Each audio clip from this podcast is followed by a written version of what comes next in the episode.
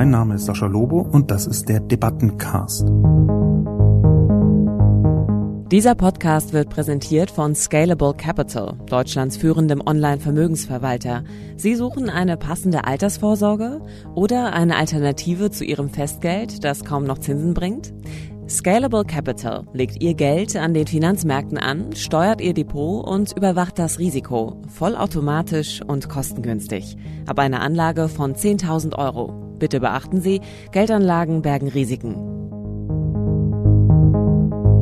Jeden Mittwoch erscheint meine Kolumne Die Menschmaschine auf Spiegel Online.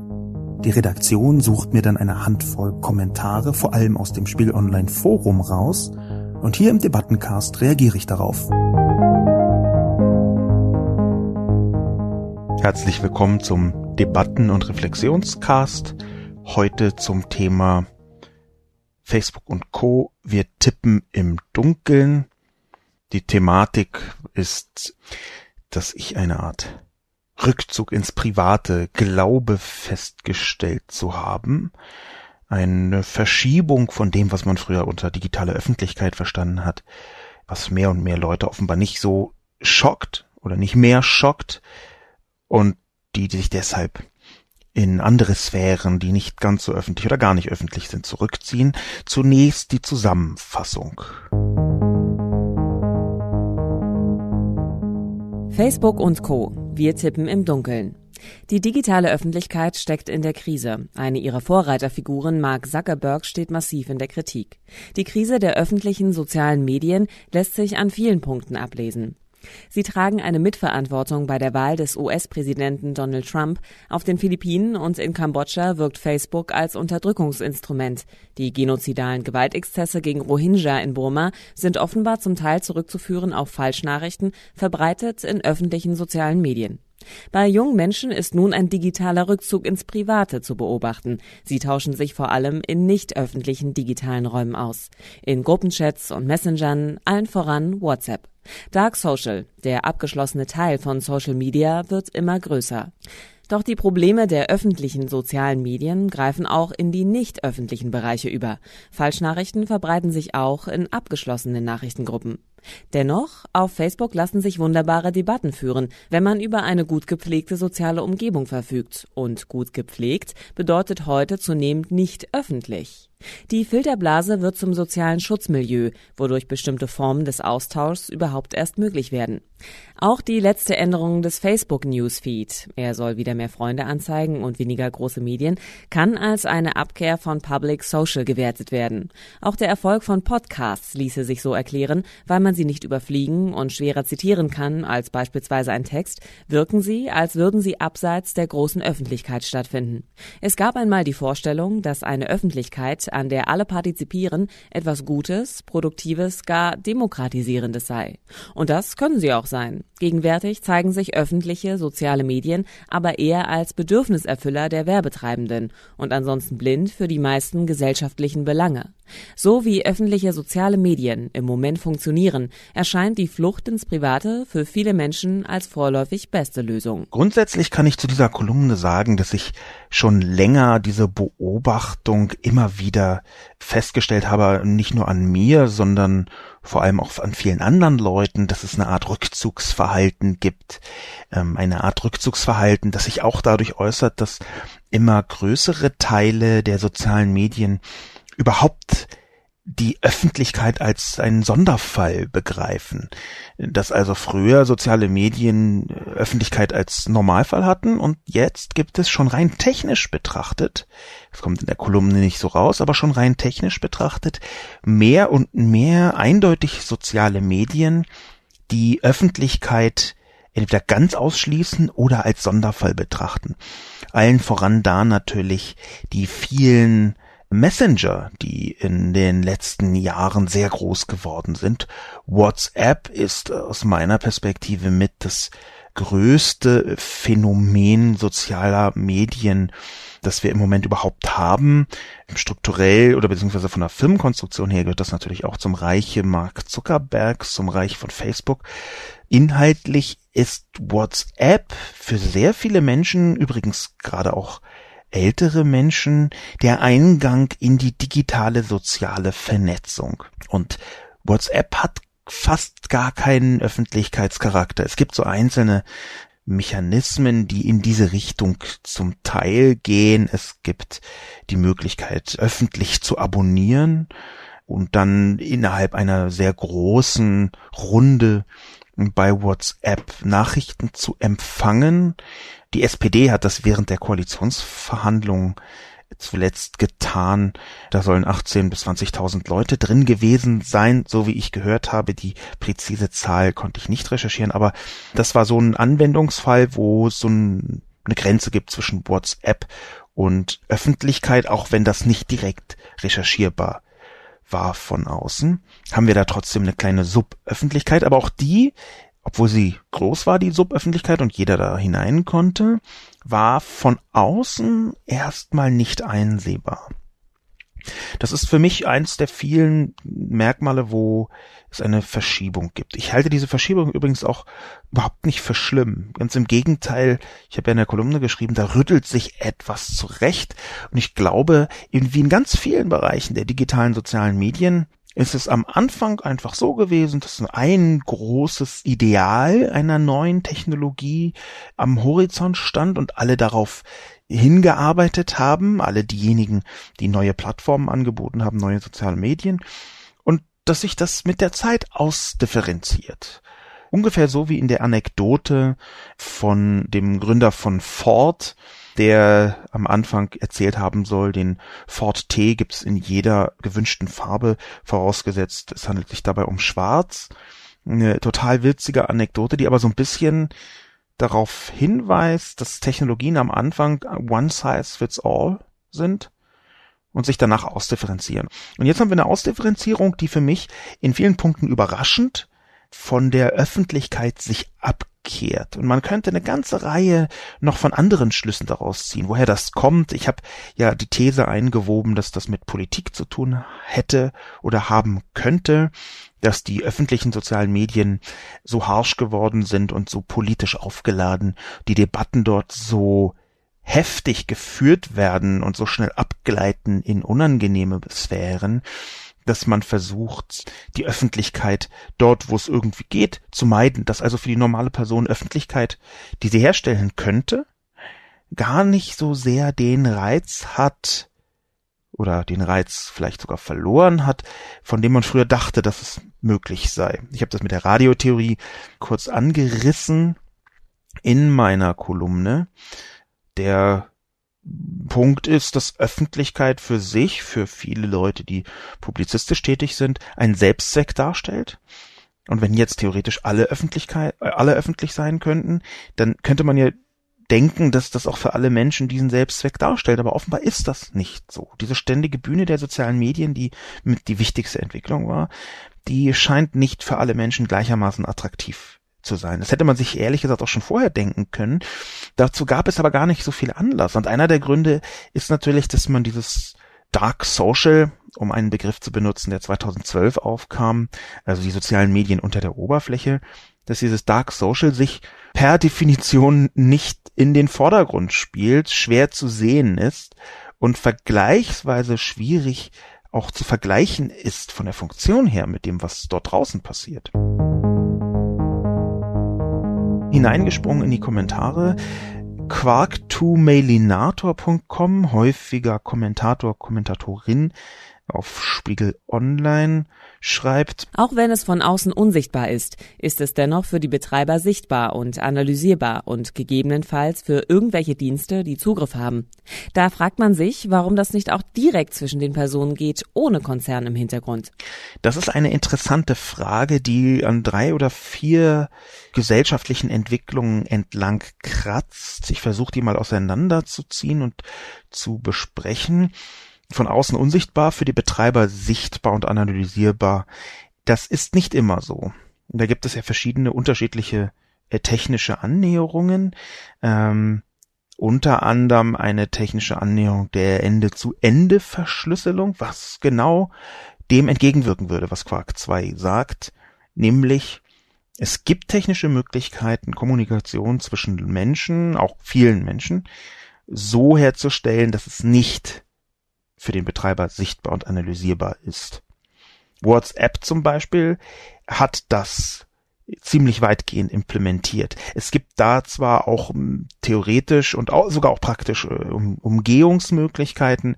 Es gibt auch da die Möglichkeit für WhatsApp selbst, den Ansprüchen von Diensten, von Behörden Genüge zu tun und unter bestimmten Umständen analysierbar zu machen, was Leute schreiben. Aber das geht zum Beispiel nicht rückwirkend oder nach meiner Kenntnis nicht rückwirkend. Und wenn es geht, dann könnten theoretisch die Leute, die das betrifft, es auch sehen, weil sich dann etwas ändert. Der Punkt, auf den ich hinaus möchte, ist, dass wir hier in, in, der, in der Debatte was Auseinandergehendes haben. Denn so sehr ich glaube, dass soziale Medien sich ins Private verlagern, das ist ja die Grundthese, so sehr ist auch klar, dass wir neue Öffentlichkeitsphänomene haben mit dem Netz, die noch gar nicht so stark besprochen sind. Suböffentlichkeiten zum Beispiel von äh, Zehntausenden, Hunderttausenden, vielleicht sogar manchmal Millionen Menschen, wo zwar innerhalb eines großen Zirkels offen kommuniziert wird, das aber von außen nicht möglich ist, da hineinzuschauen. Und da fragt sich dann ab einem bestimmten Punkt auch, ab einer bestimmten Gruppengröße, was ist noch öffentlich? Ähm, zwei Menschen sind miteinander, äh, sprechen miteinander. Das ist ganz klar nicht öffentlich. Zehn würde ich auch sagen, das ist noch eindeutig nicht öffentlich, das ist privat. 100, das ist tendenziell auch noch privat. 1000, das ist an der Grenze zwischen privat und öffentlich. 10.000, das ist vielleicht schon eine Suböffentlichkeit. 100.000, das ist schon eine sehr große Suböffentlichkeit. Und wo es dann in die Siebenstelligkeit hineingeht, kann man eigentlich nicht mehr von einem privaten Rahmen sprechen. Da muss man als Default, als Grundvoraussetzung annehmen, dass von diesem Zirkel etwas in die Öffentlichkeit schwappen muss. Und das ist wichtig, zum Beispiel auch für, für juristische Fragestellungen. Ist etwas Teil einer Öffentlichkeit oder Teil eines privaten Raums? Im privaten Raum sind andere Dinge erlaubt als in der Öffentlichkeit weil in der Öffentlichkeit andere Formen von Kommunikation gelten und andere Formen von Verantwortung für diese Kommunikation. Insofern wirft, wird hier eine sehr interessante Frage indirekt aufgeworfen bei dem Kommentar von Quark 2, nämlich, was ist in Zeiten von umfassenden Kommunikations- und Publikationsmöglichkeiten, was ist noch essentiell privat und wo ist die definitiv fließende Grenze zur Öffentlichkeit. Und gleichzeitig schwingt die Frage mit, ob das überhaupt und warum das eine Frage der Zahl der Mitglieder ist. Und ob das nicht auch an anderen Mechanismen hängt. Zum Beispiel, ob da Sachen raussickern können, durchgesteckt, geleakt werden können. Und was das mit der Öffentlichkeit macht. Die Chance auch, dass etwas geleakt wird, äh, spielt da vielleicht mit hinein. Ich habe mich selber häufiger dabei ertappt, wie ich bei sogar kleinen Kommunikationen zwischen zwei Menschen, also wo ich jemand anders geschrieben habe, überlegt habe, ob ich das jetzt so schreibe oder ob nicht eine Möglichkeit besteht, theoretisch, dass das in die Öffentlichkeit gelangt und habe auch danach mein Verhalten geändert. Das alles schwingt in diesem Kommentar mit, der dann in eine andere Richtung schließt, interessanterweise, nämlich fragt sich Quark 2, warum das nicht auch direkt zwischen zwei Personen geht, ohne Konzerne im Hintergrund. Diese Frage wiederum ist eine, die häufig aufgeworfen wird. Warum können wir nicht diese vielen Funktionen, die etwa Facebook anbietet oder die Twitter anbietet oder WhatsApp oder wer auch immer, warum können wir die nicht auf einer Nicht-Konzernebene versuchen in der Öffentlichkeit zu installieren. Da geht's ja auch schon los. Warum haben die keinen Erfolg? Denn es gibt das. Es gibt eine ganze Reihe von Technologien, sozialen Technologien, die äh, nicht unternehmensgetrieben sind. Viele gab es auch nur eine Zeit lang, was ein bisschen darauf hindeutet, dass die nicht alle Erfolg hatten, beziehungsweise eigentlich sogar keine Erfolg hatte. Keine nicht kommerzielle Alternative hatte einen auch nur annähernd so großen Erfolg wie die Angebote zum Beispiel von Facebook. Es gibt einige auch noch heute, die so halb kommerziell sind, aber in den allermeisten Fällen sind auch Unternehmen dahinter, hinter Alternativen, wo es dann nur noch eine Frage der Größe und der Verhaltensweisen der Unternehmen sind. Also ohne Konzerne im Hintergrund interpretiere ich jetzt erstmal als nicht kommerziell. Die Frage ist nicht leicht zu beantworten. Mein educated guess wäre, dass ganz viele digitale Dienste so aussehen, als seien sie vergleichsweise leicht und einfach und die Oberfläche sieht so aus, als müsste man das doch irgendwie in ein paar Wochen zusammendengeln können mit äh, PHP und drei tollen neuen Programmiersprachen. Aber in Wirklichkeit geschieht dahinter hochkomplexes, sehr komplizierte Prozesse, die nicht einfach handelbar sind und die vor allem und das ist für mich der zentrale Grund, warum Konzerne heute diese Funktion haben, die vor allem ständig weiterentwickelt werden müssen. Aus meiner Perspektive sind die Nutzer heute von ungefähr allen digitalen Diensten in ständiger Erwartung, dass es sich verbessert.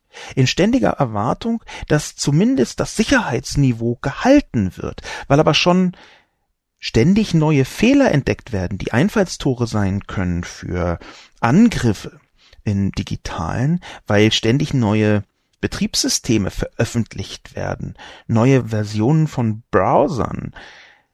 Deshalb muss eine Technologie heute jederzeit ständig weiterentwickelt werden, um auch nur angemessen gleich zu bleiben. Dieses ständige Weiterentwickeln, das ist der Hauptgrund, warum, aus meiner Sicht jedenfalls, Konzerne heute die Plattform anbieten. Denn diese ständige Weiterentwicklung ist unfassbar teuer. Sie ist auch von den großen Smartphone-Anbietern zum Beispiel, von äh, die die Betriebssysteme im Griff haben, wie Google und Apple, gewünscht dass man die Angebote weiterentwickelt. Apple hat inzwischen eine ganze Reihe von alten Apps einfach verunmöglicht, die sich nicht abgedatet haben.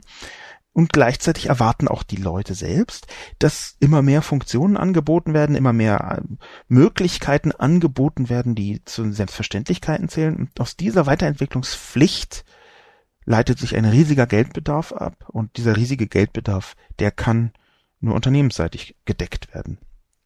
Das ist für mich der Grund. Zurück zu den Kommentaren, die näher dran sind vielleicht an den eigentlichen Debatten, die aufgeworfen werden in meiner Kolumne.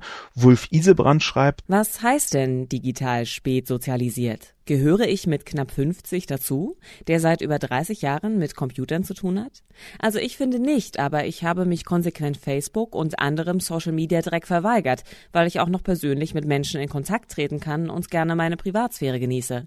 Das Gute an diesen Netzwerken war aber, dass dort die Pöbler und so weiter offen zutage traten. Drängt man sie dort weg, ist das Problem ja nicht weg, sondern nur nicht mehr sichtbar. Schlechte Lösung. Ich bin nicht der Meinung von Wulf Isebrand in ungefähr fast allen Aspekten, die er beschreibt.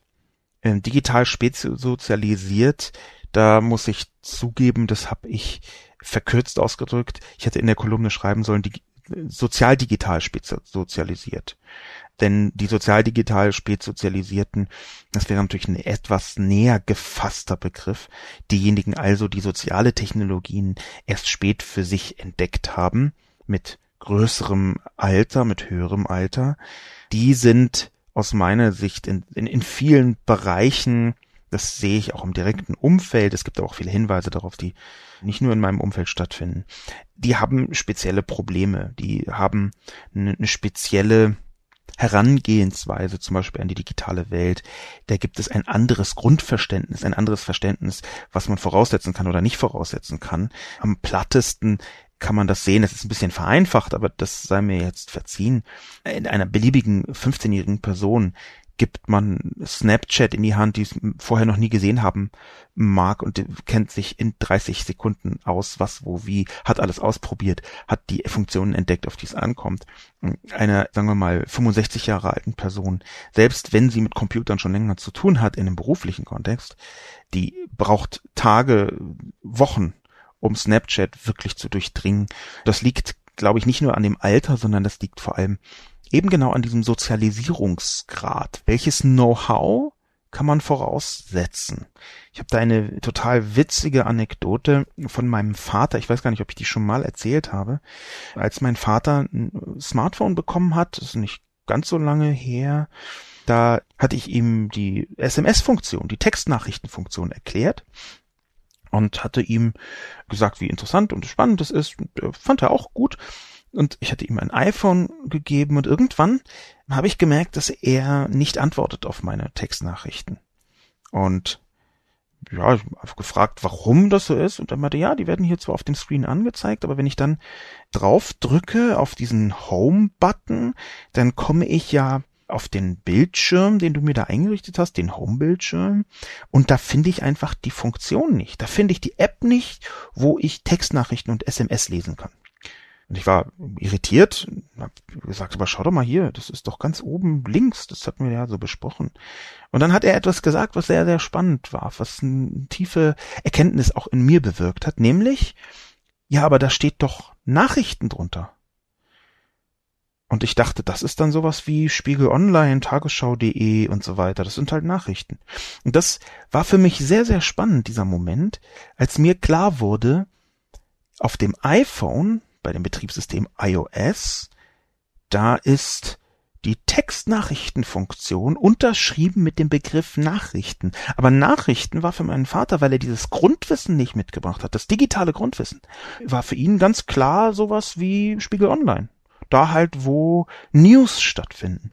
Und diese interessante Verwechslung ist für mich fast ikonisch, weil sie so deutlich macht, was für ein riesiges Grundwissen mit dazu gehört, wenn man digitale Medien, vor allem digitale soziale Medien richtig benutzen möchte. Insofern heißt digital spezialisiert hier nichts anderes, als dass in bestimmten Bereichen so dieses Grundwissen noch nicht ganz in Fleisch und Blut übergegangen ist. Wenn Wolf Isebrand schreibt, er habe sich konsequent Facebook und anderem Social Media Dreck verweigert, weil ich auch noch persönlich mit Menschen in Kontakt treten kann und gerne meine Privatsphäre genieße, dann sehe ich darin ein problematisches Argument, ein multiple problematisches Argument. Unter anderem soziale Medien als Dreck zu bezeichnen, das äh, halte ich für zu verächtlich. Ich habe äh, häufig und intensiv soziale Medien kritisiert, sehe aber auch immer ihre sehr positive Wirkung. Es ist ja relativ klar, dass die in den letzten Jahren etwas zurückgedrängt worden ist. Ich bringe Beispiele dafür in meiner Kolumne. Aber das Ganze als Dreck abzutun, womit eine ganze Generation sich intensiv beschäftigt, identifiziert, versucht herauszufinden, wie man mit anderen interagiert auf eine Weise, die einen bereichert, das alles als Dreck abzutun, das halte ich für falsch.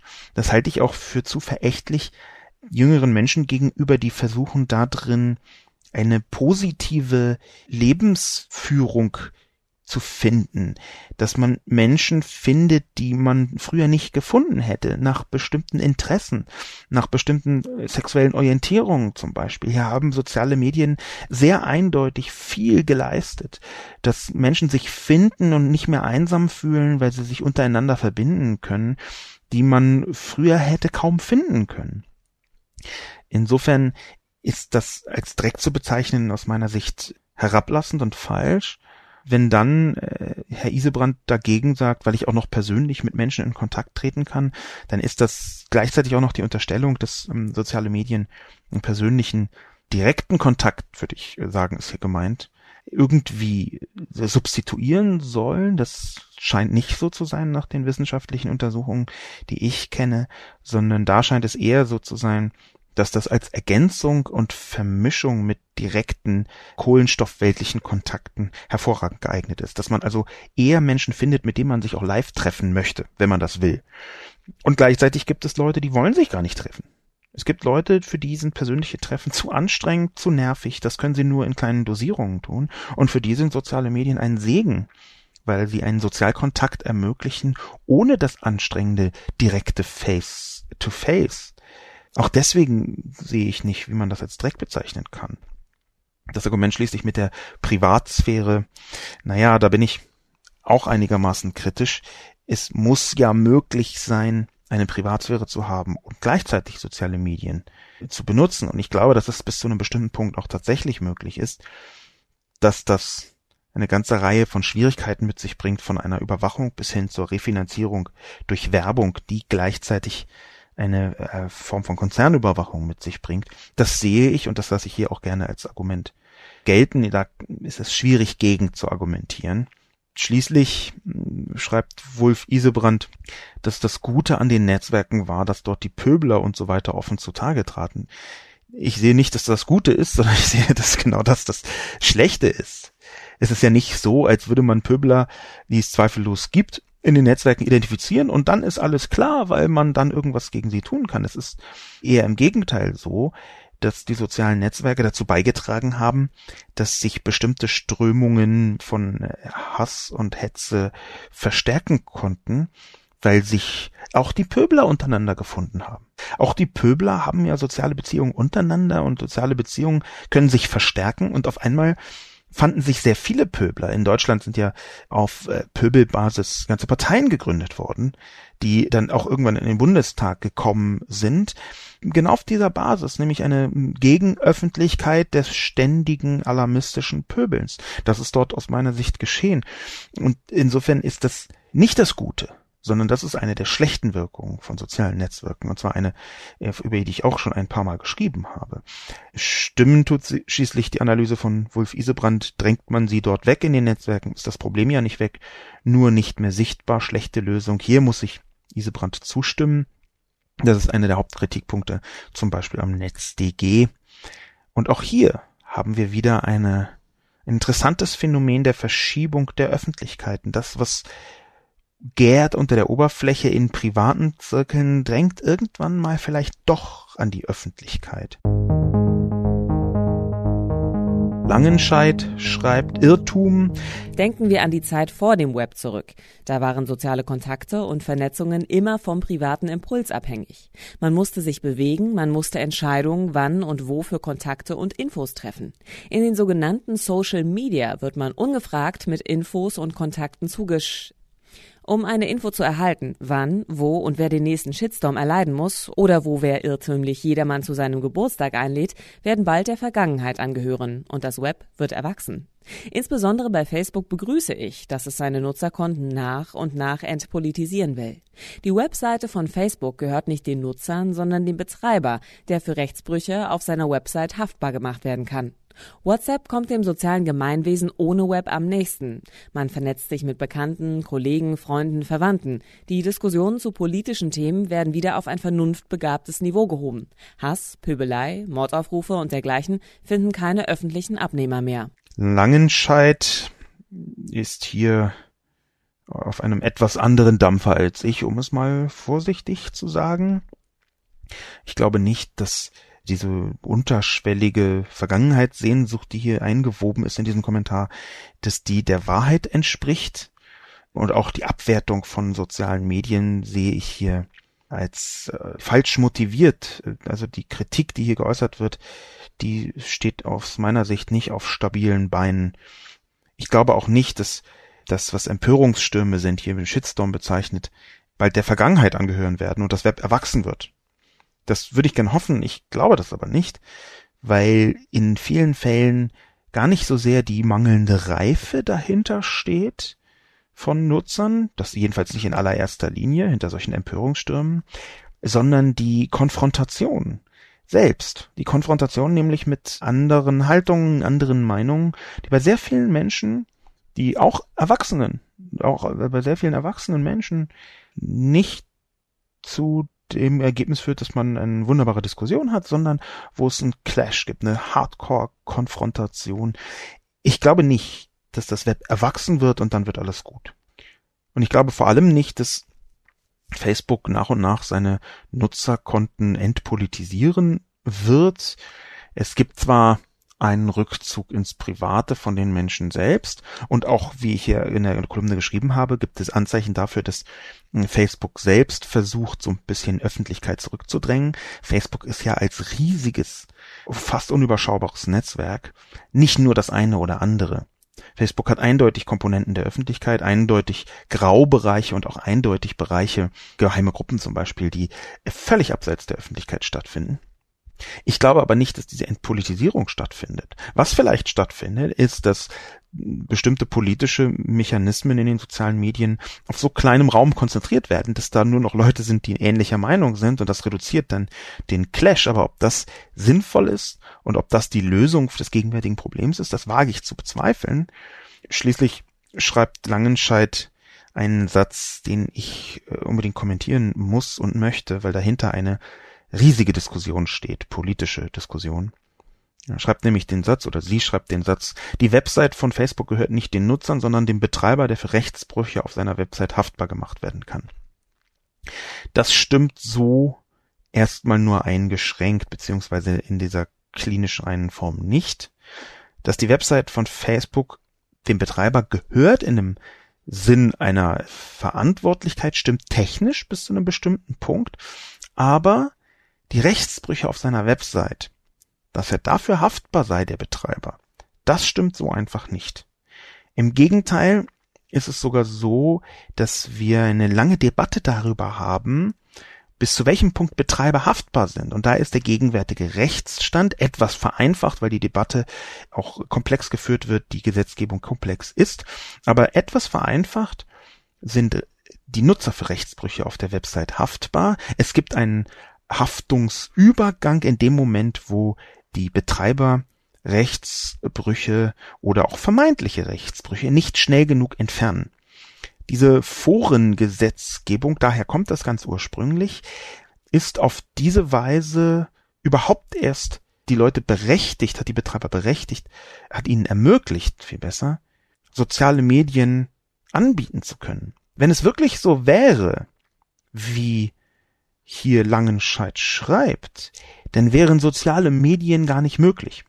Das wäre völlig unmöglich, wenn alles, was irgendjemand irgendwo hineinschreibt, automatisch als Haftungsgrund für den Betreiber betrachtet würde. Es ist so, dass soziale Medien, das Angebot von Plattformen seit sehr langer Zeit ähm, in der Diskussion sind, welche Inhalte gelöscht werden müssen und welche nicht. Das geht von urheberrechtlichen Diskussionen über die Hassrede bis hin zu eindeutig verbotenen Dingen wie Kinderpornografie, wie bestimmte Gewaltdarstellungen. Aber natürlich ist diese Diskussion nicht nur komplex, sondern sie hat auch eine so große technische Komponente, dass es hier wenig eindeutige, einfache Lösungen gibt. Aber grundsätzlich ist es nicht so dass ein Betreiber immer dafür haftet, was Leute dort schreiben. Und wenn das so wäre, dann könnte man sich von sozialen Medien insgesamt verabschieden. Dann bräuchte man einen ebenfalls diskutierten, aber katastrophalen Upload-Filter für all das, was verboten oder theoretisch verboten ist. Und der Upload-Filter ist nichts anderes als eine Vorabzensur. Das dürfte gar nicht so sein. Sonst könnte nämlich niemand soziale Medien als Betreiber anbieten. Es wäre einfach schlicht zu teuer. Man könnte auch von außen und sogar absichtlich jeden ruinieren, indem man einfach drei, vier, sieben, acht, neun Rechtsbrüche begeht. Auf dieser Plattform, das ist ja der Betreiber haftbar. Zack, bumm, gigantische Strafgelder, Gerichtsurteile. Das wäre also eine Katastrophe. Zur Erinnerung, dieser Podcast wird präsentiert von Scalable Capital, Deutschlands führendem Online-Vermögensverwalter. Professionell, bequem und kostengünstig. Müller-Thomas schreibt, dass ausgerechnet Lobo so eine strikte Trennung von öffentlich und privat anführt. Schon bei WhatsApp sind viele Menschen in Gruppen, wo sie nicht jeden persönlich kennen oder nicht gut kennen. Das setzt sich im Nachbarschaftsforum fort und geht bei Facebook global. Wo ist denn da die Grenze? Ist eine Facebook-Gruppe mit 10.000 Mitgliedern noch privat? Die Übergänge sind fließend und die verschiedenen Kreise überlappen sich natürlich. Entsprechend schwierig sind viele Aussagen von Lobo. Ich habe ja schon genau das vorher gesagt, dass es fließende Grenzen gibt. Und ich meine eigentlich, dass ich in meiner Kolumne zumindest versucht habe, das auch abzubilden. Zum Beispiel darüber, dass ich gesagt habe, dass es eine Halböffentlichkeit gibt. Ich habe davon gesprochen, wo soziale Medien, Zitat, nicht öffentlich oder halböffentlich sind, in privaten digitalen Räumen, in Abwerk nicht öffentlichen Gruppenchats. Ich glaube, dass das Ganze, was ich beschrieben habe, anders als Müller Thomas das hier offenbar verstanden hat, ohnehin eine Entwicklung ist, die man graduell betrachten muss, die nicht schwarz und weiß ist, eben noch öffentlich, jetzt schon alles äh, privat. Das ist mir vielleicht nicht gelungen, das so deutlich in der Kolumne zu verankern, dass das zweifellos von allen verstanden wird. Aber äh, natürlich ist diese Verschiebung, diese leichte und aus meiner Sicht schon lang anhaltende Verschiebung, die jetzt einen Höhepunkt erreicht hat, so kann ich es vielleicht ausdrücken, ist nichts, was ruckartig geschieht. Meiner Ansicht nach ist diese leichte Verschiebung auch eine Ausdifferenzierung, wo unterschiedliche Formen geprobt werden, auch von den Leuten. Und ich, ich glaube, dass das große, diese große Erkenntnis, die ich hätte deutlicher formulieren sollen in meiner, meiner Kolumne, dann wäre der Kommentar von Müller Thomas so nicht aufgetaucht, die ich deutlicher hätte formulieren können, ist, dass es genau ein sich zurechtrütteln in diesem Bereich gibt, weil man was soziale Medien angeht, auch in der Frühzeit, als sie entwickelt worden sind, als sie größer geworden sind, als sie auch konzernseitig größer geworden sind, für Nicht-Nerds zugänglich wurden dadurch, dass dabei so gemeinhin angenommen worden ist und von zwar ziemlich vielen Leuten, wenn nicht von fast allen, dass Öffentlichkeit für die meisten Menschen einen Wert an sich darstellt. Das war offenbar ein Irrtum oder zumindest nur zeitweise richtig. Da hat man gesagt, oh, jetzt haben sie die Möglichkeit, weltweit zu veröffentlichen, aber offenbar wollen viele Leute das gar nicht. Jetzt hat man die Möglichkeiten, sich untereinander zu vernetzen und alle Menschen sind mit allen über sechs oder sieben Ecken auf der Welt erreichbar und so weiter. Das alles hinter diesen ganzen Formulierungen stand immer die Grundannahme, dass Öffentlichkeit für die meisten Menschen ein erstrebenswertes Kriterium darstellt. Und ich glaube, das hat sich ausdifferenziert. Aber dass natürlich da unterschiedliche Geschmacksrichtungen stattfinden, klar. Die Frage schließlich ist eine Facebook-Gruppe mit 10.000 Mitgliedern noch privat. Die hatte ich vorher schon so leicht versucht äh, zu besprechen. Mit 10.000 ist es, glaube ich, eindeutig an der Grenze zu dem, wo schon eine Öffentlichkeit hergestellt wird. Es gibt da auch Rechtsprechungen zu, die im Detail jetzt nicht festlegen, ab x Menschen ist etwas öffentlich. Da finden dann auch andere Erwägungen mit Berücksichtigung. Aber da kann ich nur unterstützen. Müller, Thomas, die Übergänge sind fließend und die verschiedenen Kreise überlappen sich. Wenn Müller Thomas das nicht wiedergefunden hat in meiner Kolumne, dann habe ich das nicht ausreichend deutlich gemacht. Grundsätzlich ist aber das ganze Thema Öffentlichkeit sehr, sehr viel schwieriger zu besprechen geworden, seit es soziale Medien gibt in den meisten Fällen, wenn ich mich dran erinnere und wenn es irgendwie inhaltlich, sinninhaltlich passt, versuche ich auch von Öffentlichkeiten zu sprechen. Jetzt bei dieser Kolumne war es etwas schwieriger, weil ich das eindeutiger formulieren wollte. Aber es gibt natürlich eigentlich schon immer Öffentlichkeiten, viele Öffentlichkeiten und nicht alle haben die gleiche Funktion oder die gleiche Richtung. Nicht alle sind so aufgebaut, wie man das auf den ersten Blick äh, vermutet. Und mit den digitalen sozialen Medien ist eine Vielzahl von anderen Öffentlichkeiten dazugekommen. Öffentlichkeiten, Suböffentlichkeiten. Es ist tatsächlich fließend. Hoshi schreibt, es gab eine Zeit, da war Röntgen sehr modern und neu. Die Leute benutzten sogar Röntgenapparate in Schuhgeschäften, um ihre Füße in den neuen Schuhen betrachten zu können. Heute mag man das nicht glauben, aber damals war das so. Heute nutzen Menschen immer noch bedenkenlos alle Angebote der digitalen Welt. Und unsere Kinder werden dies genauso betrachten, wie wir heute das Röntgen von Füßen ohne medizinische Indikation. Nun, Röntgen ist nicht schlecht, ganz im Gegenteil ist es ein großer medizinischer Fortschritt für uns Menschen gewesen. Aber die Anwendung ist wie bei vielem entscheidend. Den sozialen Medien steht eine ähnliche Risikobewertung bevor. Sie haben ihren Sinn und ihren Nutzen, aber die Anwendung entscheidet über das Ergebnis. Ich habe lange drüber nachgedacht, über Hoshis Kommentar und vor allem darüber, ob das eine total kluge Metapher ist oder eine, die völlig in die Irre führt. Oder ob sie beides gleichzeitig ist, also eine kluge Metapher, die trotzdem in die Irre führt. Auch das gibt es. Ich bin nicht mit mir übereingekommen, ob ich Hoshi recht geben möchte und sage, ja, stimmt, es ist genau wie beim Röntgen, oder ob ich sagen würde, nein, das ist falsch. Interessanterweise habe ich 2012 ein Buch geschrieben mit Katrin Passig zusammen. Internet Segen oder Fluch, so hieß es. Und da gab es ein Kapitel, das Internet ist ein rotes Auto. Und das handelte davon, wie im digitalen Bereich Metaphern ganz oft in die Irre führen. Man muss sie trotzdem benutzen, weil das eine Möglichkeit ist, um Menschen etwas verständlich zu machen, was sie bisher nicht durchdrungen haben. Aber in den meisten Fällen führen Metaphern in eine falsche Richtung. Und zwar, weil das menschliche Gehirn so aufgebaut ist, dass man die natürliche Grenze der Metapher nicht erkennt. Das war am allerdeutlichsten 2009 zu spüren bei der Netzsperrendebatte, denn da hat man immer von Stoppschildern geredet und so getan, als sei das alles irgendwie eine Verkehrsangelegenheit und als müsste es Ampeln geben und Stoppschilder, die halt den Verkehr regeln.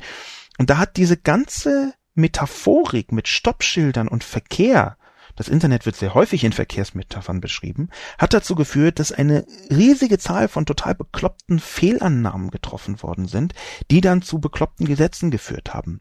Denn natürlich ist es kein Stoppschild, wo irgendjemand anhält, es ist eine technisch relativ aufwendige Art und Weise, bestimmte Inhalte, bestimmte Datenströme zu filtern und dafür dann eine vereinfachende Metapher zu finden, bedeutet immer, dass man den Sachverhalt nicht ausreichend komplex darstellt.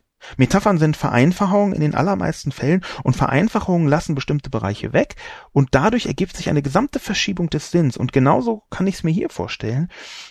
Natürlich stimmt es, dass soziale Medien nicht in allen Kontexten gut und richtig sind. Ich, ein Drittel, die Hälfte meiner Kolumnen beschäftigen sich in den letzten Jahren genau damit. Aber ob jetzt Röntgen so die super Metaphorik ist, weiß ich nicht. Aber wir können uns, denke ich, einigen, dass A, den sozialen Medien eine Risikobewertung bevorsteht. Das geschieht jetzt schon sehr intensiv. Nicht nur übrigens auf politischer Ebene, sondern auch auf persönlicher, privater Ebene bis hinunter ähm, in die einzelnen Familien, zu den einzelnen Personen sogar, wo Leute sagen, oh nee, Facebook tut mir einfach nicht mehr gut oder Twitter ist mir zu anstrengend geworden und dann äh, quasi eine Risikobewertung vornehmen. Und wir können uns einigen, liebe oder lieber Hoshi, äh, auf den Satz, sie haben ihren Sinn und ihren Nutzen, aber die Anwendung entscheidet über das Ergebnis. Da können wir uns weitgehend drauf einigen. Der zweite Teil vielleicht nicht so, Anwendung entscheidet über das Ergebnis. Da gibt es auch noch andere Sachen, aber über den Sinn und ihren Nutzen, das, darüber können wir uns jederzeit verständigen. Ich glaube, das differenziert sich in der Tat aus. Und natürlich ist die große Öffentlichkeit, soziale Medien wird es, glaube ich, immer geben, aber die große Öffentlichkeit, ob die noch so aussieht in fünf Jahren, wie sie heute aussieht, die vielen verschiedenen Öffentlichkeiten, die dann irgendwann in eine große Überöffentlichkeit hineinmünden, da bin ich etwas überfragt. In dem Kontext wäre es, glaube ich, allerhöchste Zeit. Ich habe das schon 19 Mal aufgerufen zu. Ich will es nochmal aufrufen, weil ich glaube, es so wichtig ist, dass jemand ein Buch wie Strukturwandel der Öffentlichkeit von Habermas, dass jemand sowas für das 21. Jahrhundert schreibt. Eine Beschreibung äh, der Öffentlichkeit, die gleichzeitig auch auf gesellschaftliche und politische Themen sich äh, konzentriert. Der Strukturwandel der Öffentlichkeit ist ein sehr wesentliches Werk äh, zum Verständnis einer Demokratie mit gewesen. Wie wirkt Öffentlichkeit, in diesem Fall äh, zum Beispiel durch das Fernsehen, in dem Fall, wo Öffentlichkeit ein wesentliches politisches Kriterium in einer Demokratie ist und auch sein muss. Insofern, das glaube ich, da wäre allerhöchste Zeit, dass jemand Strukturwandel der Öffentlichkeit 2 schreibt für die digitale Vernetzung, die digitale soziale Vernetzung. Und dann äh, kann ich auch mit Hoshi nochmal genau beraten. Der nächste Kommentar. J. Heer schreibt. Ha, ha, ha, ha, ha, ha, ha. Social Media ist nicht in der Krise. Social Media ist Ursprung der Krise, beziehungsweise das Problem an sich. Fake News, Hass im Netz, IS-Rekrutierungen, Third Wave Feminismus und so weiter. Alles basiert auf Facebook und Co. Vielleicht wäre es daher sinnvoll, den Quatsch abzuschalten. Kein vernünftiger Mensch benötigt so etwas.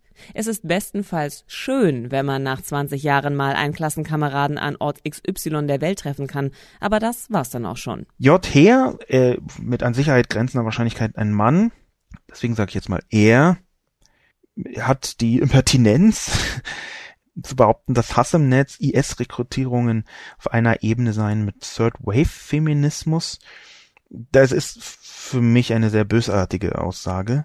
Sogar der Begriff Third Wave äh, Feminism, der kommt eigentlich aus der Alt-Right. in den Vereinigten Staaten. Interessanterweise wiederum eine rechtsextremistische Bewegung auf Netzbasis und zwar auf Social Media Basis. Jetzt weniger Facebook als äh, unter anderem bestimmte Foren und bestimmte Plattformen von 4chan bis Reddit über Chatkanäle. Auch da gibt es einen Rückzug und einen Organisationsrückzug ins Private übrigens, was Messenger und Chatkanäle angeht. Aber allein diesen Begriff Third Wave Feminismus als so eine Katastrophe zu betrachten, dass man ihn einreiht in Fake News und Hass im Netz und IS-Rekrutierungen, halte ich für eine Unverschämtheit. Das ist für mich wiederum nah an der Hassrede.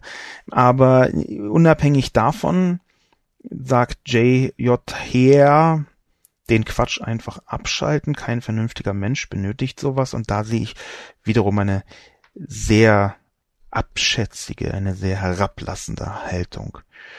Kein vernünftiger Mensch benötigt sowas. Das ist dann also die These, dass alle, die das benötigen oder alle, die, die es benutzen, unvernünftig sein. Und das wiederum ist eine klassische Perspektive autoritär veranlagter Personen, die eigene Haltung als das einzig Vernünftige zu betrachten. Und das, was die anderen tun, prinzipiell als unvernünftig zu betrachten. Das halte ich für unreif. Das halte ich auch für sehr, sehr schwierig in der politischen Debatte zur gegenwärtigen Zeit, im Moment, dass sie so vernunftverseucht scheint. Und zwar vernunftverseucht nicht als, dass ich Vernunft jetzt auf einmal doof fände, sondern dass Vernunft als Begriff so häufig benutzt wird, um die eigenen Positionen zu beschreiben und alle anderen Positionen sind dann unvernünftig. Meiner Ansicht nach übrigens eher ein Kennzeichen der Rechten und Rechtsextremen. Nicht, dass es das links nicht auch gäbe, aber ich habe das häufiger betrachtet auf der rechten Seite, dass dort gesagt wird, aber lasst uns doch mal vernünftig sein. Und unter Vernunft wurde dann die eigene Position verstanden und exakt gar nichts anderes. Also ein äh, autoritärer Zug. Ich sehe auch in der Schlussbemerkung von J. Heer es ist bestenfalls schön, wenn man nach 20 Jahren mal einen Klassenkameraden an Ort XY der Welt treffen kann, aber das war es dann auch schon, dass hier nicht nur die eigene Position als vernünftig bezeichnet wird, sondern dass da auch noch nicht die geringste, nicht der geringste Wille besteht, andere Perspektiven einzunehmen. Was hier vorgetragen wird, ist Anti-Empathie.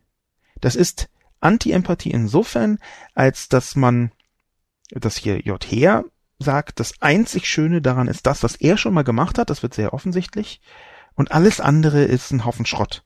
Ich bin der Maßstab der Welt. Das steht hier drin. Ich bin der Maßstab der Welt. Und da reich, reißt es auch nicht mehr raus, dass hier Anti-Vaxxer hm, verächtlich behandelt werden, der IS und Hass im Netz und Fake News. Das alles sind in der Tat problematische Angelegenheiten. Anti-Vaxxer sind Leute, die ähm, Impfungen für schlimm, äh, katastrophal halten. Völlig verfahrene Diskussionen mit unglaublichen, nicht nur Vorurteilen, sondern auch Verschwörungstheorien da drin. Das ist in der Tat ein Phänomen, was über soziale Medien sehr viel stärker geworden ist. Es gab es schon vorher, das wurde stärker über soziale Medien.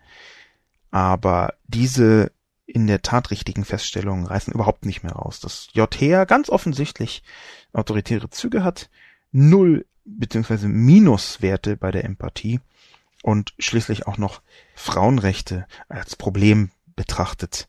So deute ich das. JHA kann sich gerne dazu äußern auf Twitter oder ach nee, macht er ja nicht, macht ja kein Social Media. Ja, dann muss JHA sich eben ähm, nächste Woche mit meiner Kolumne beschäftigen und da dann was drunter schreiben, wenn er das überhaupt noch möchte, nachdem ich ihn jetzt als eine Person dargestellt habe, aufgrund seines Kommentars, die sich selbst zum Nabel der Welt erklärt und das auch noch als Vernunft betrachtet. Dirk Resür schließlich als letzten zu besprechenden Kommentaren heute. Die private Öffentlichkeit. In Zeiten von Alexa und Co. jetzt zu lesen, dass sich das Private gegen die Öffentlichkeit durchsetzt, ist aberwitzig. Das Gegenteil ist der Fall. Privates gibt es in diesen Fällen kaum noch. Wenn man schon nicht alles sehen kann, dann doch fast alles hören. Das Internet ist auch nicht privat. Die von Ihnen genutzte Search Engine kann Ihre Nutzung verfolgen und tut's auch. Interessant, Lobos Meinung, es gibt keine digitale Plattform, auf der sich Debatten und Diskussionen so wunderbar und produktiv führen lassen wie auf Facebook.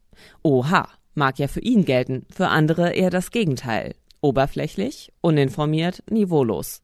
Das stößt natürlich auf. Heute gibt's genügend Online-Zeitungen von etwas Niveau, in denen man seine Auffassung publizieren kann. Man muss nicht unbedingt twittern. Fazit? Spätestens mit dem Einzug netzfähiger Geräte im Haushalt gibt es praktisch kaum noch Privatsphäre.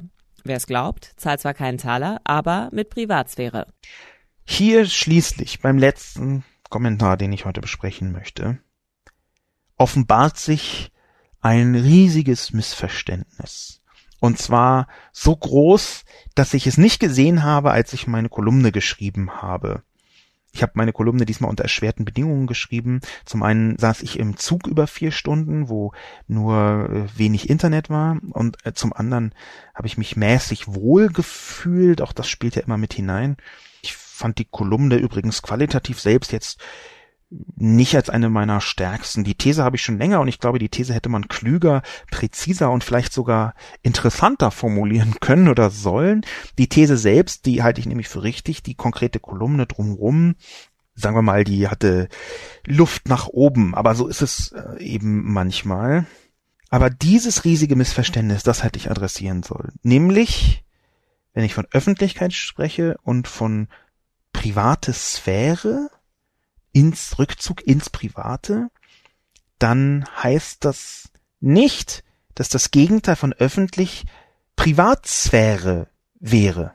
Dieses Missverständnis ist nämlich dadurch entstanden, dass ich so viel auch über Überwachung geschrieben habe. Aber selbst wenn man weiß, dass etwas abgehört wird, selbst wenn man überwacht wird, selbst wenn man weiß, dass Facebook zum Beispiel alle Nachrichten durchsucht nach strafbaren Inhalten. Das ist äh, nachgewiesen inzwischen. Selbst dann ist es nicht das Ende des Privaten. Denn privat und öffentlich ist noch etwas anderes als unüberwacht. Man kann nicht öffentlich sein und komplett durchleuchtet und überwacht, weil Öffentlichkeit ein Kriterium des Zugangs für alle Menschen ist und nicht nur ein Kriterium des Zugangs für irgendwelche Geheimdienste. Etwas kann allen Geheimdiensten der Welt bekannt sein, eine Konversation zwischen zwei Personen, und trotzdem ist sie nicht öffentlich. Das hätte ich viel deutlicher machen sollen, was ich eigentlich ganz genau unter Öffentlichkeit verstehe und das privat eben nicht bedeutet, dass es niemand weiß und dass es geheim ist oder dass nur zwei Menschen oder nur die Teilnehmer einer Konversation das wissen. Es gibt nicht öffentliches, was komplett durchleuchtet ist von einer Vielzahl von Menschen das schließt sich nicht aus, wenn man die Definition von Öffentlichkeit hat, die die meisten Menschen benutzen. Nämlich, dass eine Zugänglichkeit besteht für alle. Eine Zugänglichkeit auch ohne besondere Instrumente, zum Beispiel Überwachungsinstrumente. Das ist jetzt erst hier im letzten Kommentar so richtig deutlich geworden, dass ich das viel präziser hätte abgrenzen sollen und müssen. Insofern ist das ganze Argument, es gibt jetzt Alexa, deswegen ist nichts mehr privat, vielleicht richtig, wenn man privat begreift als unüberwacht. Es heißt aber überhaupt nicht, dass es auf einmal öffentlich ist. Nur weil Alexa irgendwas hört oder nicht hört, das ist auch nochmal eine komplexe Diskussion für sich, heißt es doch nicht, dass die Dinge in der Öffentlichkeit sind. Das ist ein riesiger Unterschied, weil in der Öffentlichkeit eine andere Wirkung von Kommunikation besteht. Ich glaube gleichzeitig, dass Dirk Resür auch wieder in einer Schwierigkeit aufsitzt, wenn er sagt, mag ja für ihn gelten, für andere gilt eher das Gegenteil, oberflächlich, uninformiert, niveaulos, da würde ich den eigenen sozialen Freundeskreis nochmal überprüfen. Wenn ich eine These aufstelle, wie Facebook eignet sich gut äh, für Debatten und Diskussionen oder ist sogar meiner Ansicht nach das Beste in diesem Bereich, dann äh, sage ich damit, dass ich eine Vielzahl von Plattformen ausprobiert habe und bis jetzt keine gefunden habe, wo sich solche Debatten so schnell und einfach und produktiv führen lassen. Das heißt aber nicht, dass alle so sind. Das natürlich nicht. Um Gottes Willen. Das heißt, Dirk Resür, wenn der jetzt schreibt, die Debatten sind dort oberflächlich uninformiert und niveaulos, dann würde ich da nochmal die eigenen Friends so überprüfen. Und die Zeitungen von etwas Niveau, auch hier ist Herr Resür auf einer Spur, die ich nicht ganz teilen kann. Er schreibt nämlich, es gibt genügend Online-Zeitungen von etwas Niveau, in denen man seine Auffassung publizieren kann. Das stimmt, aber seine Auffassung publizieren und Debatten und Diskussionen produktiv führen, das sind zwei sehr unterschiedliche Sachen, muss ich ehrlicherweise sagen. Ich habe wenige Online-Zeitungen, Online-Magazine gefunden, wo sich Kommentare standardmäßig aufeinander beziehen. Das wäre für mich ein Kennzeichen von Debatten und Diskussionen, dass sich Kommentare aufeinander beziehen und auch so sehr ich das Spiegel Online Forum natürlich über alle Maßen schätze, so golden die Technologie dahinter, so groß und so weiter und so fort, so sehr ist es doch so, dass sich die meisten Kommentare auf den Artikel beziehen. Das heißt, es ist eher so eine Art bisschen plump formuliert Schlagabtausch. Ich mache einen Artikel dahin und dann sagt, komm, Kommentator 1, 2, 3, 4, 5, 6, 7 und beziehen sich immer wieder auf den Artikel. In dem Spiegel Online Forum ist, würde ich sagen, geschätzt vielleicht 10 bis 15 Prozent der Kommentare bezogen auf andere Kommentare. Das gibt es. Und es gibt ja auch die Zitatfunktion, die das ermöglicht. Aber trotzdem ist aus meiner Sicht das Gros der Kommentare auf Spiegel Online immer auf den Artikel bezogen und nicht so sehr untereinander eine Diskussion. Insofern sehe ich auch hier nicht so richtig ein Gegenargument.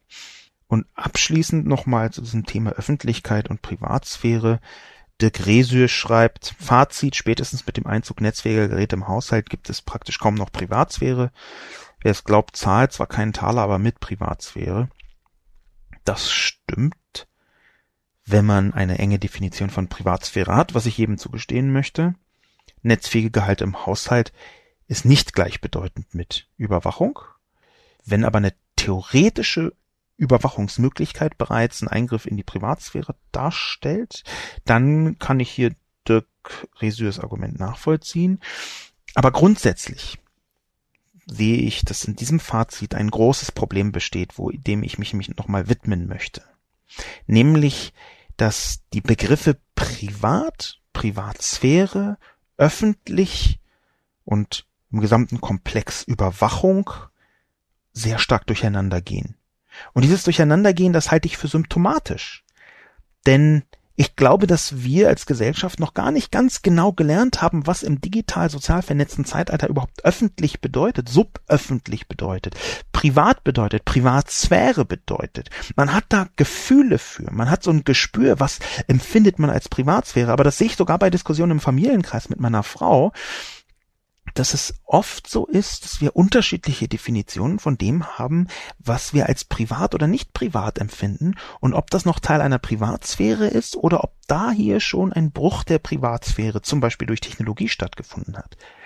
Und das ist deswegen so eine komplexe Angelegenheit, weil es so eine emotionale Angelegenheit ist. Es ist eben nicht etwas, wo man sagen kann, ich habe hier Argument A, B und C, technische Messung D, I und U und jetzt kann ich dir beweisen, hier findet Privatsphäre statt, sondern es kann bereits sein, dass sogar ein ausgeschaltetes Smartphone, was auf dem Tisch liegt, als theoretischer Bruch der Privatsphäre empfunden wird. Das ist sehr stark eine emotionale Sache mein eigenes Fazit anhand von Dirk Resürs Einschätzung, das hätte ich vielleicht noch viel deutlicher machen müssen, dass dieser von mir skizzierte Rückzug ins Private, den ich tatsächlich sehe, auch damit zu tun hat, dass sich die Öffentlichkeit, die empfundene Öffentlichkeit, das, was als privat empfunden wird, das, was als sozial, social empfunden wird, sehr deutlich geändert hat und dass diese ganze Diskussion auf sehr unterschiedlichen Definitionen beruht, dass wir sehr unterschiedliche und hochemotional gefärbte